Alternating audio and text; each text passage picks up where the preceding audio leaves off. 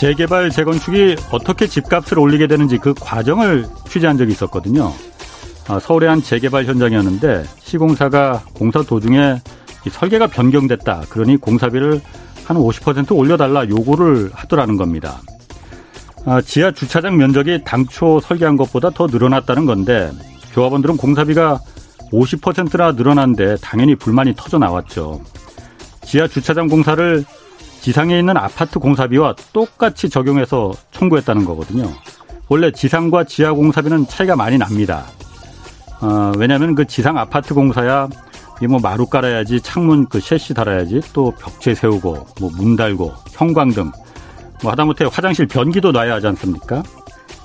그런데 지하는 뭐 그냥 땅 파서 기둥 세우고 뭐 페인트 칠하면 끝납니다. 뭐 돈 들어갈 게 별로 없어요. 그래서 통상 지상과 지하 건축비가 한 두 배 정도 차이가 나는데 시공사가 이걸 지하 주차장 공사를 지상 공사비로 요구하더라는 거죠. 뭐 거의 모든 재개발 재건축 현장에서 이런 이런저런 설계 변경으로 공사비가 올라갑니다. 아, 그런데 반발하는 조합원들 달래는 방법을 시공사는 잘 알고 있습니다. 그 공사비 올라가는 거 아무 걱정하지 마시라. 여기 아파트 분양가 이거 이 지역에서 최고로 비싸게 만들어 드리겠다. 이 한마디에 이 조합원 총회는 그냥 박수치고 끝났다고 합니다. 그리고 실제로 이 재개발 아파트는 분양가가 건설사가 약속한 대로 최고가를 기록하면서 주변에 있는 집값까지 다 같이 끌어올렸습니다. 안녕하십니까. 경제와 정의를 다 잡는 홍반장. 저는 KBS 기자 홍사원입니다. 홍사원의 경제쇼 출발하겠습니다. 유튜브 오늘도 함께 가시죠.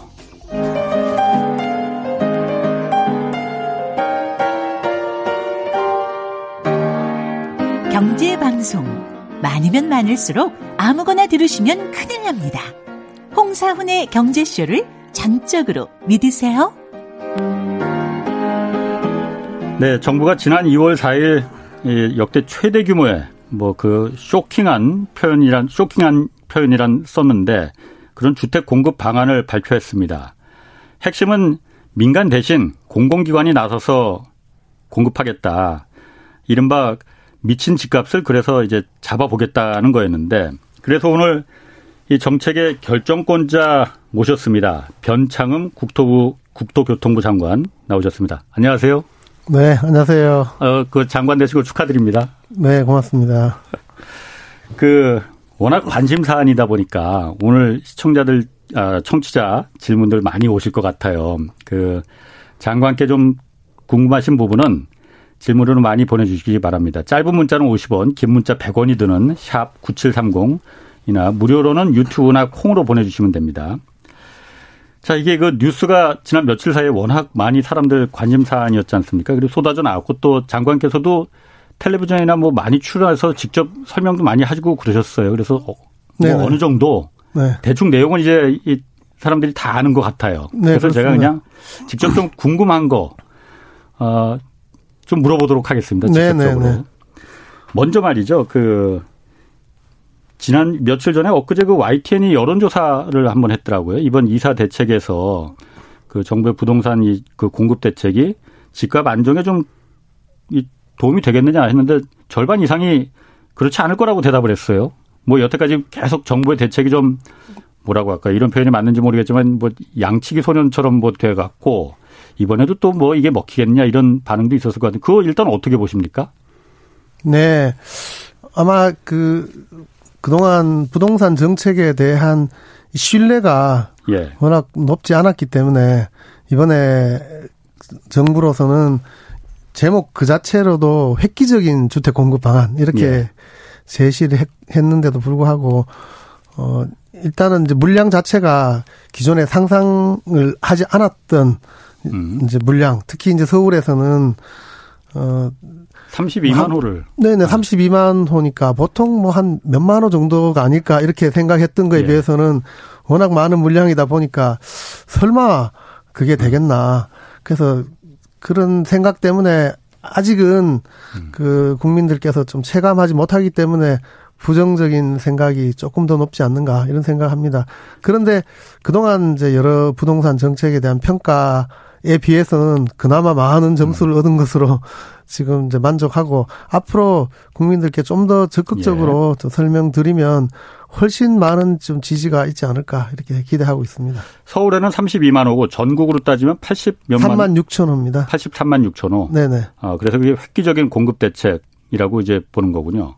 예, 예, 그렇죠. 알겠습니다. 그런데 제가 어쨌든 이게 민간에다가 맡기지 않고 공공이 음. 참여를 하는 걸 넘어서서 공공이 네. 주도하겠다는 거지 않습니까, 지금? 예, 예. 공공이라면은 뭐 LH 주택공 LH 공사나 서울하면 SH 뭐 경기 각 지방마다 지방자치단체마다 개발공사 네네네. 같이 하겠 여기를 참여시키겠다는 거죠. 그러니까. 그렇습니다. 네네. 그러면은 궁극적인 목적이라는 게 어쨌든 이번에 국토부에서도 이걸 획기적인 공급으로다가 하겠다는 것도 궁극적인 목적은 아파트 값을 좀 지금 워낙 뛰었으니 그걸 좀 안정시키겠다를 넘어서 좀 내리게 내려보겠다라는 거 아닌가요? 이게 간? 네, 뭐 저희 음. 지금 제일 그 문제가 부동산 가격이 부담 가능한 수준을 넘어서서 계속 올라가고 있고 예. 어그 부동산 가격 상승에 여러 원인이 있는데 가령 뭐 잘 아시다시피 풍부한 유동성 예. 어 그리고 저금리 네네 그다음에 이제 뭐 소득 증가 이런 요인 외에도 이 추가적으로 주택이 공급되지 않을까라는 막연한 불안감이 있습니다. 음. 그래서 이제 우리가 뭐 이른바 패닉 바잉이라 그러죠. 예. 영끌. 네, 뭐 그래서 아. 더 이상 특히 서울 같은 데서 그 싼 주택이 더 이상 공급되지 않을 것이다라고 생각을 하면 예. 지금 있는 집이 제일 싼 거죠. 그러니까 이 집을 무리해서라도 사게 되는데 음. 이번에 공급 대책을 발표하면서 이렇게 물량을 제목으로까지 둔 이유는 그 거기다가 이제 플러스를 뒀는데 그 점을 예. 잘 유념하셔야 되는데 어 서울에서도 30만 호 이상을 충분히 공급 가능하다는 걸 보여드렸고 예. 그리고 전국으로도 이제 83만 6천 호인데 플러스라는 것은 더 이상 더 앞으로도 계속 공급 가능하다는 음. 것을 보여드리는 겁니다. 그래서 최소한 주택 공급 부족에 대한 불안 때문에 주택 가격이 상승하는 건 맞겠다는 겁니다. 예. 그래서 물론 이 부분이 정말 안정이 되면 어 주택 가격의 뭐 하락까지도 가능할 수 있지만 뭐 저희들은 정말 충실히 주택 공급을 저렴하게 그리고 수요에 맞게 어 그리고 원하는 위치와 원하는 형식의 주택을 이제 공급하는데 역점을 두고 있습니다. 그러면 아까도 말씀드리셨지만은 이 부담 가능한 주택을 이제 공급하겠다는 부분이 네네. 어, 충분한 물량을 한 전국에 83만 호 이상 이렇게 공급하면은 자연적으로 이제 분양 집값이 좀 내려갈 거다 이거에 기대를 하시는 건가요 그러면은? 네, 뭐 저희들로서는 네. 현재 주택을 공급하는 구조 자체가 예. 너무 그 높은 주택 가격을 만들 수밖에 없는 구조로 되어 있습니다. 아까 처음에 도입부에서 예. 이렇게 말씀하신 것처럼 예. 그 공급하는 자가 우위에 있기 때문에 그 높은 분양 가격을 책정을 하더라도 수요가 있을 것이라는 그 자신감 때문에 끝도 없이 높은 가격을 만들어내기도 하고 예. 그 주택을 생산하는 과정 자체가 비전문가들이 만드는 겁니다. 그 조합. 네, 토지 등의 소유자로 구성된 조합이 예. 이제 사업을 주도하게 되는데 물론 이제 오랫동안 이제 조합을 하신 분들 또 조합에서 이제 대표분들은 전문가이기도 하지만 예. 그 오랜 기간 동안 이제 사업을 추진하다 보니까 비용이 많이 들기도 하고 예. 그긴 긴 기간 동안 이제 운영하는데 많은 비용이 들 때 이 그 비용이 결국은 원가에 태워지기 때문에 초기 분양 가격이 너무 높아서 예. 결국은 주택을 많이 공급하더라도 주변 가격보다 훨씬 높은 가격으로 공급되면 공급 확대를 통해서 가격 안정되는 걸 기대하기 어려운 거지 않습니까? 예. 그러면 공공이 나서면 그런 거품을 충분히 뺄 수가 있다는 겁니다. 예. 그러면서 저렴한 주택을 충분히 공급하면 지금 있는 가격보다 더 싼 집이 공급되는데 그 가격이 그대로 유지되기는 어렵지 않겠습니까? 그 부분이 네. 좀 의심스러운 거거든요, 제가. 네네. 그러니까 제가 보도 자료를 쭉 한번 좀 다 봤어요. 그런데 네네. 그 그런 공공이 들어가는 이유는 그걸 민간에 맡겨두지 않고 어 공공이 들어가는 이유는 그 아파트 가격을 분양가를 초기 분양가를 어 좀 낮아질 수 있게 하는 그 이 동력이 될 수 있게끔 하겠다는 거 아닙니까? 지금까지는 민간인 주택조합원 소, 토지 소유주들 그리고 민간 건설사가 같이 민간끼리 하다 보니까 어 이거 뭐 아파트 값이 분양가 당연히 높게 하는 게 네. 둘의 그 민간인들의 민간의 그야말로 이해관계가 맞는 거죠. 네, 그렇습니다. 그럼 분, 공공이 만약 SH나 LH가 들어가면은 그 분양가를 함부로 그렇게 높이지 못할 거다 이 얘기신가요? 그러면은? 그렇죠. 어 공공이 왜 들어가는가에 대해서 이제 많은 분들이 또 걱정 또 하시기도 하고 예. 또 민간한테 맡기면 훨씬 잘할 건데 왜 예. 공공한테 맡기냐 또 이런 걱정도 하시잖아요. 예. 또 공공주택이 갖고 있는 이제 부정적인 이미지가 있죠. 공공주택은 대부분 이제 분양주택은 많지 않고 그 임대주택이 많다 보니까 공공주택 하면 이제 공공임대주택을 또 떠올리게 예. 되고 음. 공공임대주택은 아주 작은 주택 또는 이제 취약계층이 거주하는 주택으로 이미지가 되어 있기 때문에 공공에 대한 막연한 불신이 예. 있는 게 사실입니다. 그런데 공공이 왜 들어가는가 보면 지금 이제 많은 재개발, 재건축 또는 이제 재개발이 아니더라도 도심 내 여러 필지들 중에는 공공이 직접 개입하지 않으면 누구도 할 수 없는 사업들이 많습니다. 예. 가령 예를 들어 그 안전등급 DE 등급이라서 붕괴의 위험이 있거나 그 안전상의 중대한 위험이 있음에도 불구하고 사업성 없으면 누가 할 수가 있습니까? 민간 기업은 사업성 없는데 들어갈 일은 없고 그렇죠. 주민들이 스스로 하려면 그 전문성이 떨어지기도 하고 이주 대책비라든지 사업비 조기 조, 자금 조달이 되지는 않지 않습니까? 그렇다고 지자체가 사업에 직접 할 수 있는 주체가 될 수는 없는 거죠. 예. 그렇다면 전문적인 공공 디벨로퍼가 나서서 그 사업을 할 수밖에 없는 거지 않습니까? 예. 그런 방식으로 그 위험이 있는 사업이라든지 사업성이 부족한데 도시계획적으로 너무너무 중요한 땅, 땅을 예. 개발을 해야 된다면 그것은 누가 할 거냐. 또 어떤 경우에는 인허가 때문에 시유지가 있다든지 각종 인허가 문제 때문에 이 인허가를 풀어주면 특혜가 되고 또 풀어주지 않으면 사업할 수 없는 경우가 많이 있습니다. 예. 그러니까 그 결정을 그 담당 공무원도 하기 어렵고 또 그걸 결정하는 위원들도 어렵습니다. 그럴 때 누군가 공공 주체가 나서서 그로부터 생기는 이익을 충분히 나누는 배분의 원칙, 그 이익은 공공임대주택 확보하는 데 쓰겠다, 지역사회의 생활 인프라를 음. 개선하는 데 쓰겠다, 또는 그 이주 대책비로 쓰겠다, 이런 게 명확하다면 충분히 가능하다, 이렇게 생각을 하는 겁니다. 그래서 저는 예. 이게 지금 이제 공공이 분양을 할때 음. 얼마나 싸질 수 있는가 하는 부분에 대해서 이제 제가 가장 궁금한 게 그겁니다. 그, 어떻게 싸게 만들 거냐. 네네.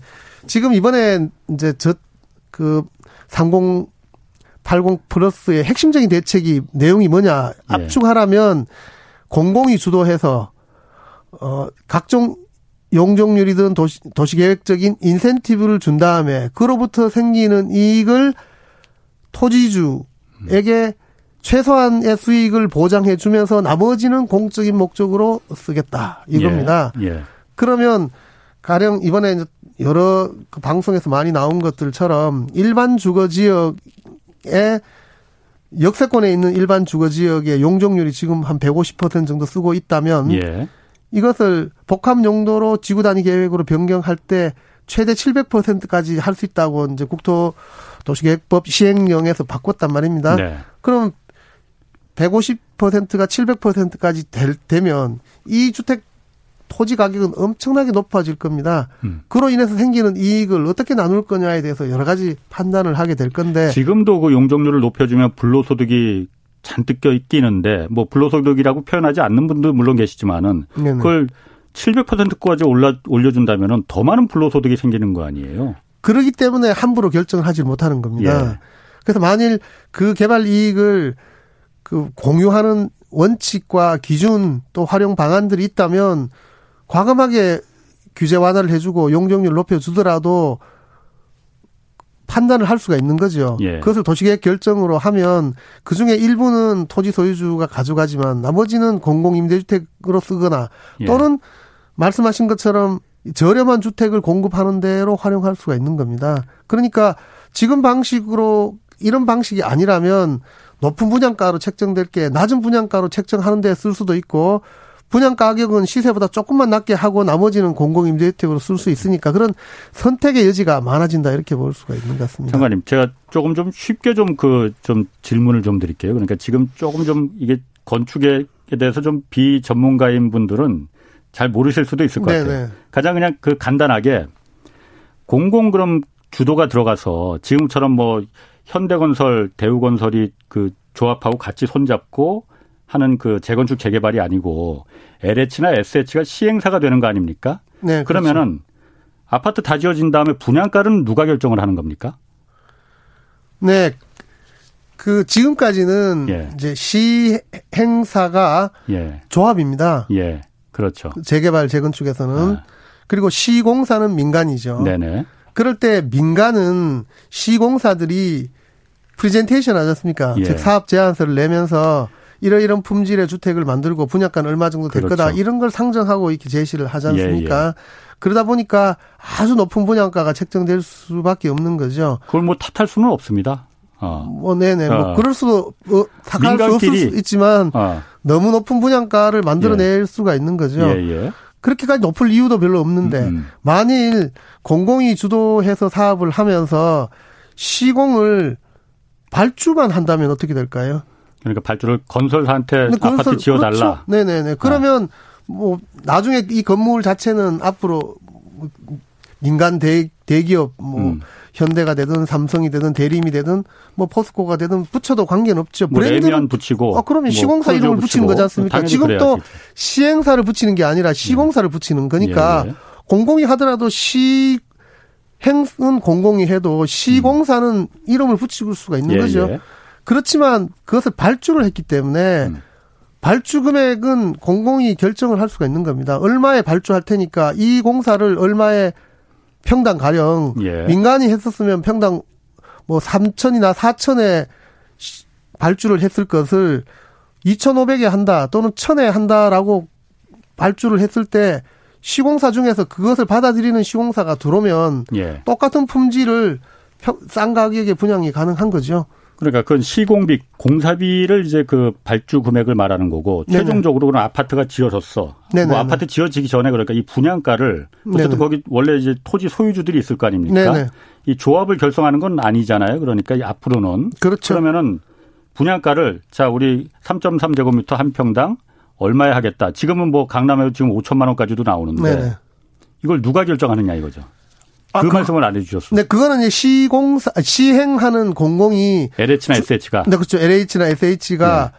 그 민, 그 주민 등으로 구성된 지금은 조합이 없어졌으니까 네. 주민 대표자 회의가 있을 거 아닙니까? 네. 또는 주민총회에다가 같이 협의를 해서 결정을 하게 되는 겁니다. 예. 주민들 입장에서는 내가 사는 아파트를 내가 분담금이 적으면서 입주하시면 되는 거지. 예. 가령 평당 4천만 원짜리 주택을 내가 부담 없이 들어갈 건지 2천만 원짜리 주택을 부담 없이 들어갈 건지 또는 부담을 훨씬 줄이면서 더 넓은 아파트로 갈 건지만 결정하면 되지 이것을 굳이 시공비를 높게 책정한 다음에 비싼 임대료로 주택으로 만들 이유가 없지 않습니까? 똑같은 위치에 주택을 음. 만들 거니까 품질만 똑같으면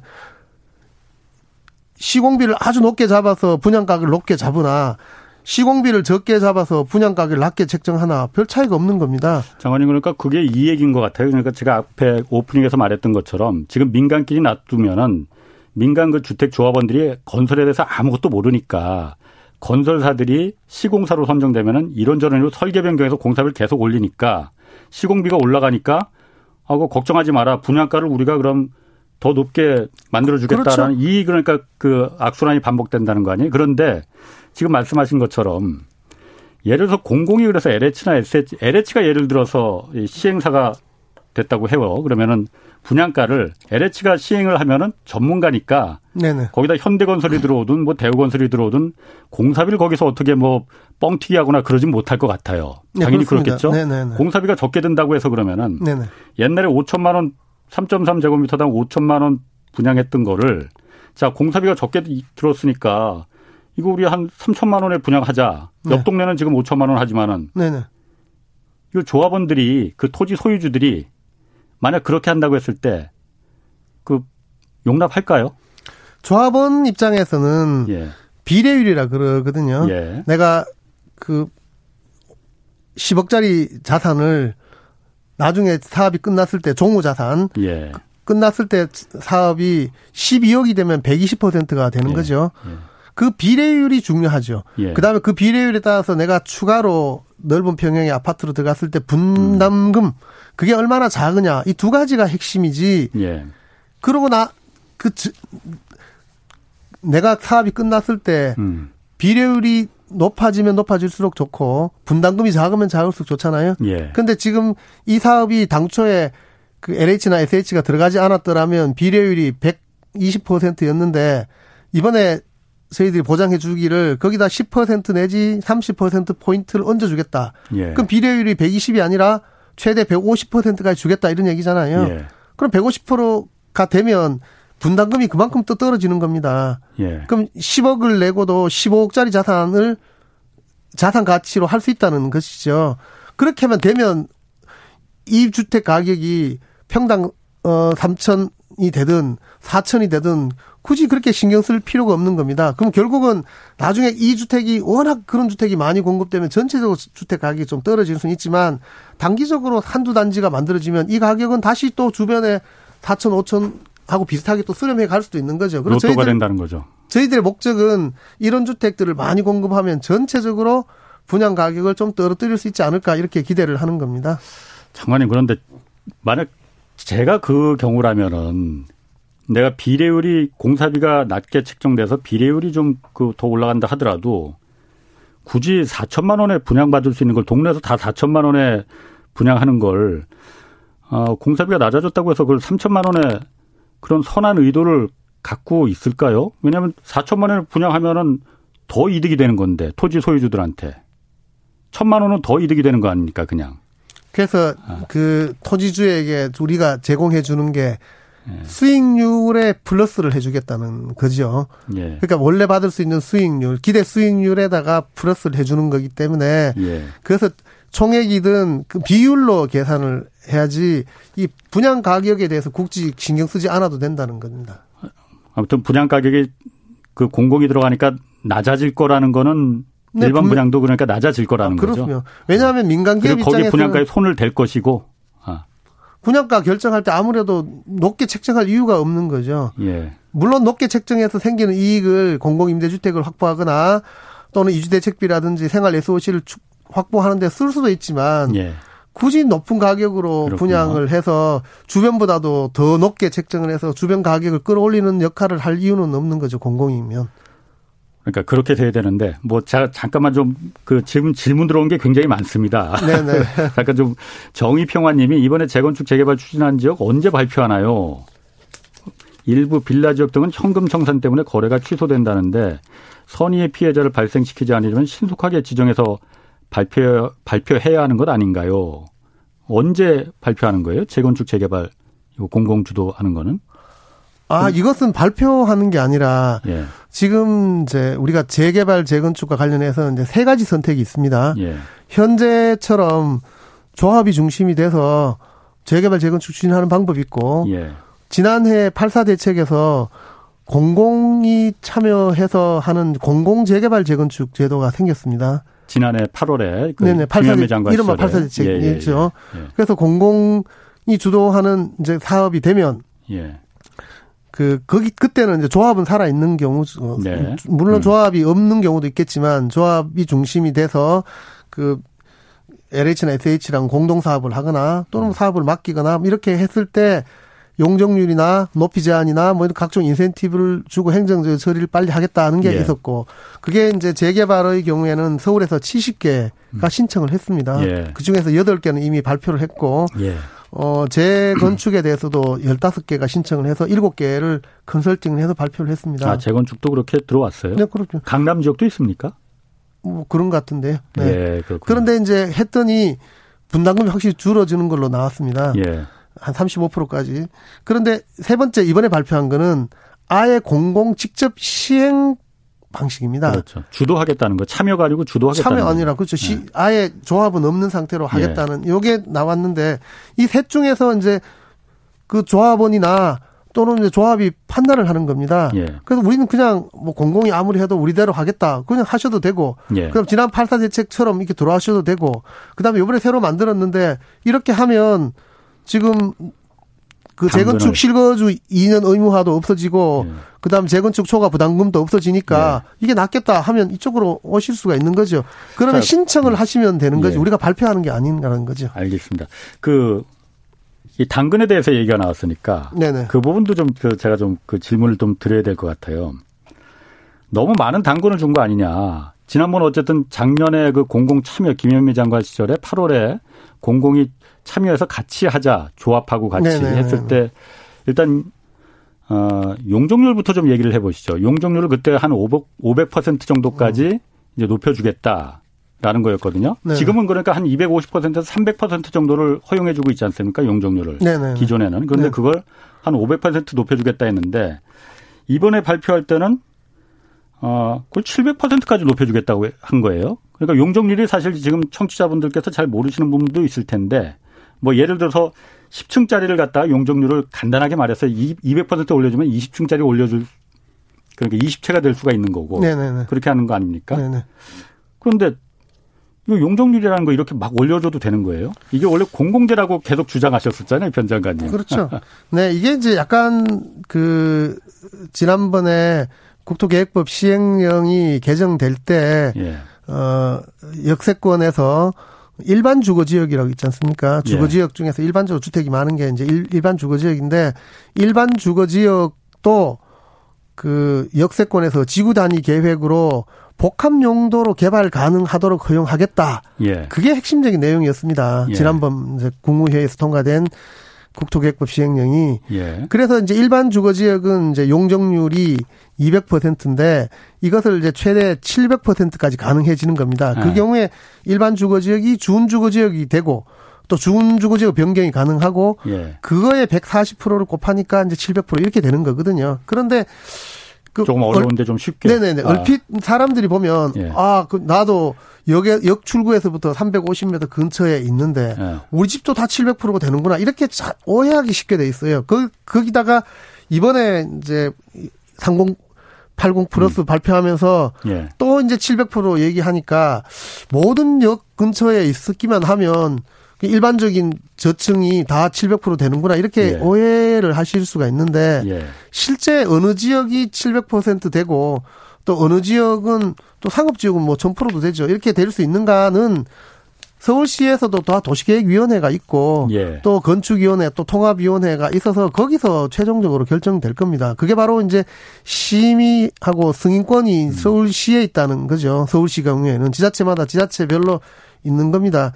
그러니까 현재까지는 그런 지역을 그 중점적으로 개발하는 지역으로 지정해서 용도 변경하는 거에 대해서 아주 소극적이었다면 이제 적극적으로 하겠다는 게 핵심인 겁니다. 모든 지역이 네. 다그 용적률 700%까지 이렇게 되는 게 아니고 그렇기 때문에 이제 아까 말씀하신 것처럼 과도하게 용적률을 남발한다든지 예. 또는 기존의 도시계획 체계를 완전히 뛰어넘는 것이다 이렇게 하는 것은 약간의 좀 오해가 있다 이렇게 보시면 되겠습니다. 지금 질문 들어온 거죠. KYMK 분이 허그 그러니까 주택금융 그 보증 공사죠. 여기 분양가 심사 시에 여기서 이제 그 주택 분양가를 갖다 지금은 통제를 하지 않습니까? 거의 유일하게 분양가 상한제하고 네 시세 반영을 철회해 주세요.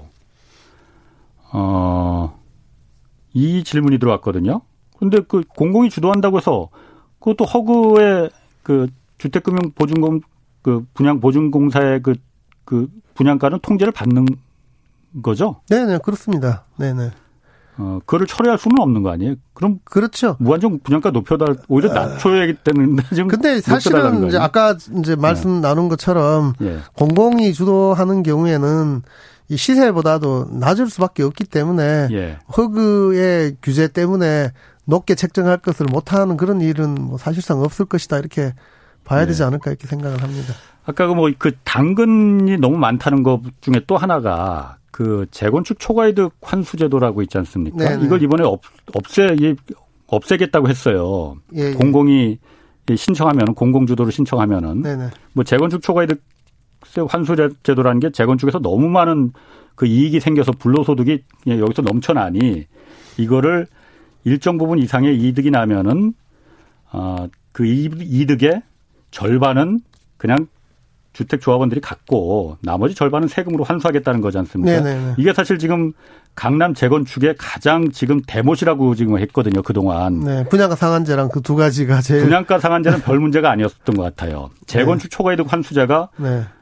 아니, 야, 우리가 내 집에 이득이 이렇게 나서 내가 좀 가져가야 되는데 그걸 절반을 국가가 떼간다는 게 이게 공산주의도 아니고 말이 되느냐라는 이제 주장들이 많았어요. 그런데 네네. 이거를 어, 면제시켜 주 해당 이제 세금 안 걷겠다고 했잖아요. 예, 예. 이거는 근데 지난달에 이 대책 나오기 전에 국토부에서 문의가 많으니까 재건축 초과이득 환수제는 건드리지 않겠다. 그냥 계속 적용하겠다라고 또 설명 자료까지 냈었어요. 네네. 왜 바뀐 겁니까?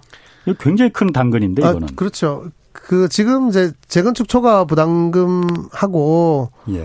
그다음에 이제 재건축 실거주 의무화 2년 예. 그 2년 이상 거주해야만 그 분양권을 주는 그 제도 두 개 다 조합 방식에서 적용되는 겁니다. 예. 그러니까 그 조합이 부담을 하게 되는데 아까 지금까지 말씀 나눈 게 이제 재건축 공공 재건축 또는 재개발의 경우에 조합이 없어지는 거지 않습니까? 예. 그러면 공공 사업이 되는 거고 예. 공공 주체는 이거를 납부하지 않, 않더라도 거기서 개발 생기는 개발 이익은 일부는 그 토지 등의 소유자에게 주지만 나머지는 음. 그 공공 임대주택이라든지 생활 에소시라든지 음. 다른 지역 사회를 위해서 쓰겠다라고 약속을 했지 않습니까? 예. 그렇게 되면 그것을 별도로 납부를 하고 또 그것을 갖고 나머지를 갖고 임대주택을 짓기보다는 그 이익을 임대주택을 건설하는데 쓰면 되는 것이고 또 법 자체가 지금 이제 재개발 관련해서는 도정법인 반면에 그 이번에 그 지금 요렇게 재건축의 공공인 경우에 도정법 그대로 쓰지만 예, 요거 말고도 도심 곡합 개발 사업인 경우에는 예. 이 공공주택 특별법으로 하게 되거든요. 예. 그렇기 때문에 공공주택 특별법으로 할 때는 이 제초한을 굳이 적용하지 않아도 된다. 그래서 지금 없어진 거니까 이게 이제 자칫 그 재건축 초과 부담금을 일반적으로 재건축에 대해서도 또 면제하는 것이 아닌가 오해할 수가 있는데 민간이 하는 건 계속 네 민간은 그대로 네 적용 부과가 되는 겁니다. 그런데 그 저희 아까 말씀하시기를 이게 재초하는 재건축 초과이득 환수재금을 갖다가 면제해 주겠다는 게 공공이 참여하니까 어 그만큼의 이득을 전제 조건은 네. 그만큼의 초과 이익이 초과되는 이익이 많이 발생하지 않, 않는다는 전제 조건이 지금 말씀하시는 거잖아요. 아닙니다. 생각보다 많이 생길 수도 있는데 네. 그렇더라도 그 적용하는 법이 다르기도 하고 부가의 대상이 조합인데 어. 공공이기 때문에 조합이 아니라서 부과할 수가 없게 되고 그다음에 부과하지 않더라도 그 개발 이익을 공공 임대주택이나 또 생활 에소시나 다른 용도로 쓸 거기 때문에 초과 이익을 별도로 환수하지 않더라도 사실상 환수가 될 거기 때문에 부과하지 않는 걸로 이해하시면 될 것 같습니다. 아니 어떻게 용적률을 700%까지 올려주고 네네. 그러는데 초과이익이 더 많이 생기는데 그걸 네, 그냥. 그러면은 용납하겠다는 거 아닙니까? 공공이 주도 하는 걸 이제 승인할 경우에는. 네네 용납하는 것이 아니라 그 이익을 네. 그 공적인 목적으로 쓰는 것을 담보한다는 거죠. 아니, 공적인 목적으로 쓸 게 뭐 있어요? 그냥 내가 그 초과이익을 그냥 갖는 건데. 갖는 게 아니죠. 처음에 네. 제가 말씀드린 것처럼 토지 등의 소유자에게는 원래 있는 수익률에다가 10에서 30% 예. 포인트의 수익률만 준다고 제 말씀드렸잖아요. 그러니까 기존에 얻을 수 있는 수익보다 한 그렇죠. 10에서 30%더 주겠다는 거죠. 네, 그거 예. 말고 나머지 부분은 다 공공이 그 공익적 목적으로 쓸 거기 때문에 그 토지 등 소유자에게 다 주는 게 아닌 거죠. 그거 제가 잘 이해를 못 하겠는데요. 그게 어떻게 10에서 30%까지만 딱 초과이익이 발생하더라도 30% 이상은 못 줘. 30% 넘어가는 거는 공공이 환수를 하겠다는 겁니까? 그렇죠. 네. 그 조건으로 좀 이게 공고를 낸 거기 때문에 예. 조합이 판단을 하는 겁니다. 그 지금은 아까 말씀드린 것처럼 아, 그게 그럼 법, 법 법으로 그러니까 공공 그 주택법으로다가 이렇게 특정이 되는 거예요? 이제 그걸 제도화하는 거죠. 어. 이 새로운 제도를 저희들이 제안을 한 거지 않습니까? 예. 공공 주도 사업인 경우에 예. 지금 또 이런 공공 주도 사업이 없는 게 아니라 예.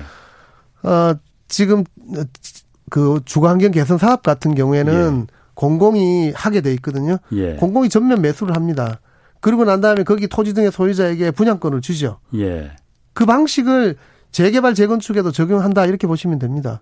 음. 그 경우에 이 생기는 이익을 토지주에게 토지 등 소유자에게 다 주진 않죠. 예. 네 그렇게 그분들이 한테 특별 분양권을 주는 겁니다. 예. 마찬가지로 특별 분양권을 주되 이 분양권이 시세보다 좀 싸게 아무래도 공급될 거지 않습니까? 예. 그리고 이제 이익의 일부분만 이제 공급해 주는 겁니다. 음. 어쨌든 그러니까 그 토지 기존의 그 소유주들이 네네. 기존의 그 민간끼리 하던 그 재건축 재개발 사업에서 얻을 수 있는 이익에 맥시멈 그러니까 최대 30% 정도만 더 가져갈 수 있다. 네네. 용적률을 700%까지 올려주더라도. 네네네. 그러니까 30%는 더 가져갈 수는 있는 거네요. 그렇죠. 네 네네. 어, 그러면 예전에는 예전엔 30, 그 30%안 가지고 그냥 그 민간끼리 했을 때 재건축 초과이득세로다가 한 절반을 세금으로 냈어야 되는 거잖아요. 그렇습니다. 네. 그럼 그것까지 내는 거를 포함해서 30%입니까? 아니면은 그것 안 그 세금으로 안 내는 거는 따로 하고 30%를 추가로 더 이익을 내는 것까지 계산해야 되지 않겠습니까? 그거 중요한 것 같은데. 네네네. 왜냐면, 네, 네. 왜냐면 그게 초과 재건축 초과 이득세를 갖다가 아, 안 내는 거는 그냥 당연한 거고 네네. 네. 여기다가 또 추가로 30%를 내가 더 이득을 얻을 수 있다면은 네네. 강남이건 어디건 너도나도 그야말로 여기 참여하겠다고 음. 다두 손 들 것 같거든요. 네, 발생한 수익 실제 실수령으로 봐야 되지 않겠습니까? 예. 그러니까 받는 수익이 재건축 초과 부담까지 납부했을 때 받는 수익하고 그다음에 이번에 이제 어 패스트트랙으로 공공 주도형 사업 했을 때 받는 수익을 비교해 보면 옛날에 100을 투자해서 120을 받았으면 100을 투자해서 150을 받게 이렇게 설계하겠다 이런 겁니다. 최대치로. 네. 네. 그 질문이 많이 들어왔는데요. 그 밖에 그 부서에서 좀 질문 그 글자 크기를 좀 작게 해줬으면 좋겠어요. 겹, 중복되는 질문들이 많아서 여기 질문이 그게 들어왔네요. 어, 전종호 분이 두 분 집이 2층 주택인데 10층 지어주고 나머지 8개 층은 공공 임대주택으로 하라면 두 분은 그 집 짓겠습니까? 뭐 이건 잘못 알고 계신 거죠? 그러니까 2층 주택인데 네네. 10층 지어주고 나머지 8개 층을 공공주택, 임대주택으로 이제 그 가져가겠다 이거는 아니지 않습니까? 네, 그런 거는 아니고 가령 그 지금 2층 집을 헐고 예. 건축을 하려면 뭐 안 그런 집도 있지만 여러 가지 건축 규제라든지 뭐 도시계획적인 규제 때문에 2층에서 1층도 못 짓는 집도 있고요. 예. 또 2층에서 3층까지밖에 못 짓는 경우가 있습니다. 예. 그래서 이제 이것을 일정 규모 이상으로 모으겠다는 거예요. 그러면 이게 이제 모으는 방법이 이게 이제 주거 활성화 구역으로 하든 예. 또 역세권에 있으면 역세권에 있는 이제 주거 상업 복합 지구로 하든 이런 식으로 모아서 용적률 인센티브를 주고 그 그리고 난 음. 다음에 개발 이익을 나눠 가지는 방식으로 해서 예. 사업을 촉진하겠다는 겁니다. 그 6006님이 같은 브랜드의 저가로 공공이 가능하다 그러면은 아, 지금 메이저 시공사 지금까지 공사비 담합했는지 등등 확인해서 초과이익 걷어들이셔야 됩니다. 네네 충분히 가, 능하죠 네. 그 예를 들어서 용적률을 한 700%로 올려준다고 하면은 사실 용적률이라는 건 공공재 함부로 쓰면 안 되는 그렇습니다. 이 네. 첨부의 재산권이 아니라고 계속 이제 주장하신 네 예전부터 주장 주장하셨지 않습니까? 네. 근데 지금 어쨌든 그게 700%까지 올려준다고 하면은 모든 지역이 다 700이 되지는 못하죠. 아, 물론 네네. 그런데 다들 700으로 알고 있습니다. 그러니까 어. 그건 제가 아까 여러 네. 차례 그 도시계획적으로 네. 역세권이든 또 중공업 지역이든 아주 전략적으로 개발이 가능한 지역을 음. 선정을 해서 그 지역에 대해서 최대 700%까지 가능하도록 최대 지구 단위 계획에서 이제 주거 복합 지구로 지정 네. 가능하다 이런 얘기죠. 그러면 그렇게 해서 네. 어쨌든 그그 그 전체를 갖다 초과 그 올라가는 주택에 대해서 그 더 올라가는 부분의 절반은 공공이 이제 가져가겠다는 거 아닙니까? 그래서 활용을 하겠다는 거잖아요. 네네. 그렇습니다. 그러면 어떻게 활용을 합니까? 그거는 그냥 공공 분양으로 가는 겁니까? 아니면 임대주택으로 활용이 되는 건지.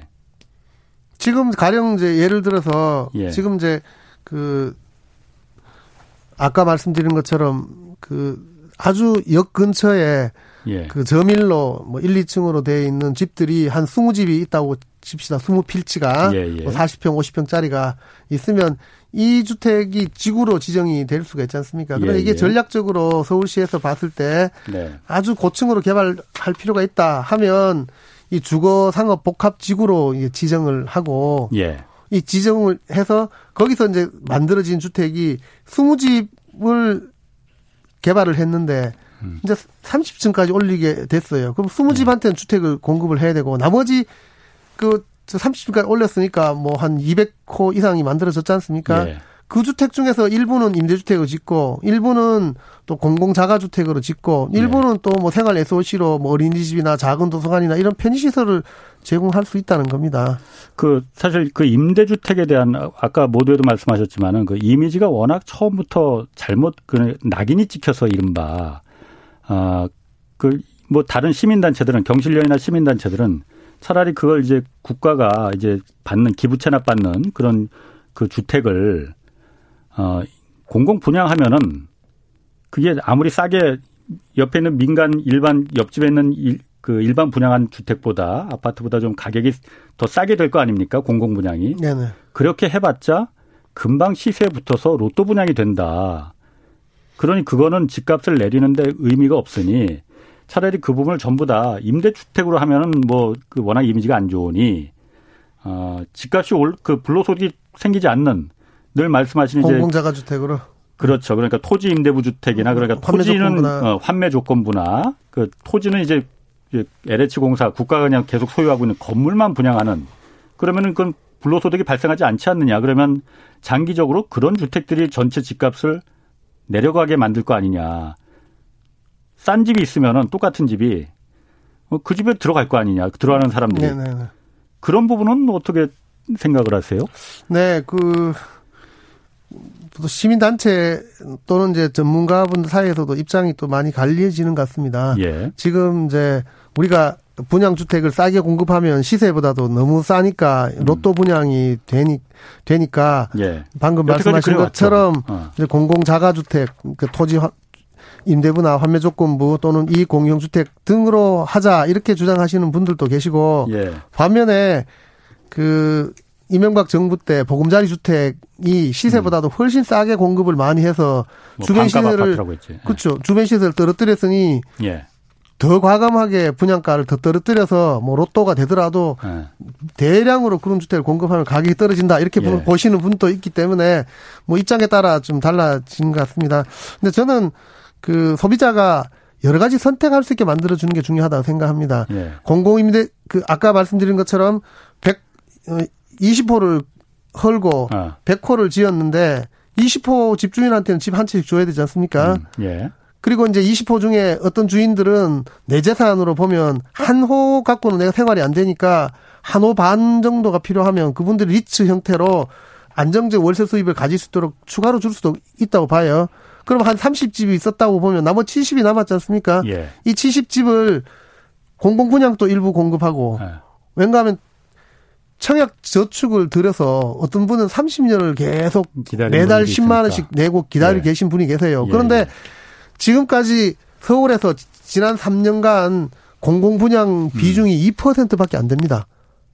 거의 분양이 없었다 보시면 됩니다. 공공 분양 많이 했는데 아닙니다. 어. 최근 뭐몇 년은 거의 그래요? 나대지도 어. 없고 어. 있어도 임대주택을 음. 짓느라고 거의 공급하지 않았습니다. 예. 그러니까 그분들은 30년을 기다렸는데도 쌈 주택이 나오질 네. 않기 때문에 불만이 많은데 앞으로도 공급될 데가 없습니다. 서울에 나대지가 없으니까요. 음. 그래서 이번에 그 이번에 대책 만든 것은 오랜 기간 동안 공공 분양주택, 즉 저렴한 분양주택 기다리는 분들한테는 정말 단비와 같은 것이고요. 음. 그래서 그 주택도 일정 물량을 공급하고 그 다음에 또 공공임대주택을 또 더 많이 공급해야 되니까 지금은 재개발에서는 서울에서만 공공 재개발인 경우에 15%까지 공급하게 돼 있습니다. 재개발인 경우에 네네 재건축은 또 의무도 없습니다. 예. 다만 이제 증가된 용적률 50%까지 네. 기부 체납할 수 있게만 돼 있는 거죠. 네. 그러니까 지방은 거의 뭐 임대주택 공급 안 했다고 보시면 됩니다. 자, 그래서 이렇게 공급하고 나머지 분 분야를 예. 아까 말씀하신 공공 자가주택, 토지 임대부나 환매 조건부나 이런 거를 공급한다면 소비자 입장에서는 내가 공공임대로 들어갈 건지 나는 전세금 정도 수준으로 내 집인데 좀 조건이 좀 붙어 있는 예. 이런 집을 살 건지 그래도 나는 30년을 기다렸으니까 음, 이 분양을 할 건지, 건지, 이런 선택이 이제 가능해진다는 겁니다. 알겠습니다. 네네. 그 KT 주님이 제가 지금 물어보려는 걸 그 질문을 하셨어. 오 대박. 건설사들 완전 싫어하겠네요. 건설사들 반발 엄청 많을 것 같은데요. 근데 민간건설, 현대건설, 대우건설, 뭐 삼성물산. 근데 건설사도 다시 한번 생각해 보면요, 예. 될지 될지 안 될지 모르는 데를 10년씩 계속 그 끌고 있으면서 불확실한 것보다는 예. 이렇게 공급 물량이 많은데 시공해서 안정적으로 수입하는 게 훨씬 낫죠. 그렇지 않겠습니까? 안정적인 시, 그 수입을 받는다지만은 네네. 그 수입의 마진이 비교도 안 되게 작지 않습니까? 근데 한 군데 해가 100을 버는 것보다는 예. 30짜리 5개 하는 게 150이 되는데 그 선택이 훨씬 낫고 전체적인 음. 물량이 100보다는 150이 아니라 예. 100이 아니라 옛날에 제가 말씀드린 것처럼 지금 2만 호밖에 안 될 거를 30만 호 공급을 했는데 예. 그 훨씬 어차피 공공이 하더라도 시공은 민간이 하지 뭐 공공이 시공을 하진 않지 않습니까? 그렇군요. 네. 그럼 어쨌든 지금 중요한 게 아, 아 질문 하나 좀 더 받게요. 김병철 님이 83호 단기간에 추진하려면 엄청난 인력이 필요할 텐데 현재 SH, LH 그 인력 갖고 충분할까요? 충분해요? 네, 중요한 예, 지적이십니다. 네.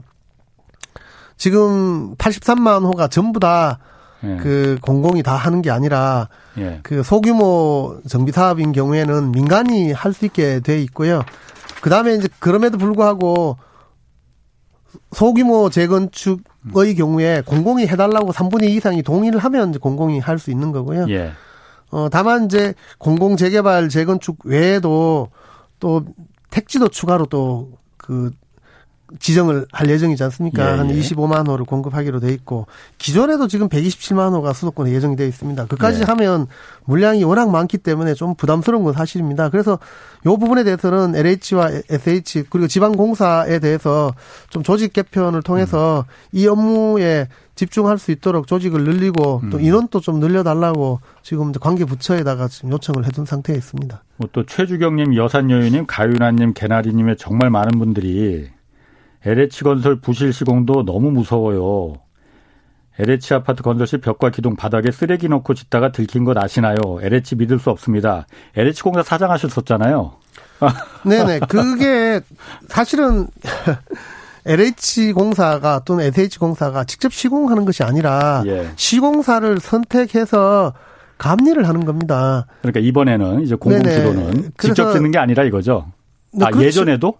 그렇죠. 아, 옛날에도 아, 예. 마찬가지입니다. 예, 그런데 예. 이제 그 1년 관리하는 주택 자체가 뭐 LH는 한 100만 호, SH는 한 20만 호 하다 보니까 그 중에는 이제 충분히 못한 일부 집이 있었기 때문에 전체적으로 그런 이미지가 나빠서 예. 그러지 사실은 그런 식으로 개별 기업 단위로 보면 시공사가 지은 주택 중에 하잖아 이런 부분은 어느 기업이나 다 있다 생각합니다. 그럼에도 불구하고 이런 그 불 이제 불신이 있기 때문에 공공이 음. 더욱 더 품질 제고나 또는 예. 안전성 뭐 확보를 위해서 좀 노력을 더 해야 될 것 같습니다. 알겠습니다. 아무튼 제 장관께서 어 중요한 건 집값을 잡는 거거든요. 내리는 거거든요. 그러니까 뭐좀 더좀 신경 써주시기 바라고요. 오늘 말씀 감사합니다. 지금까지 변창흠 국토교통부 장관 함께했습니다.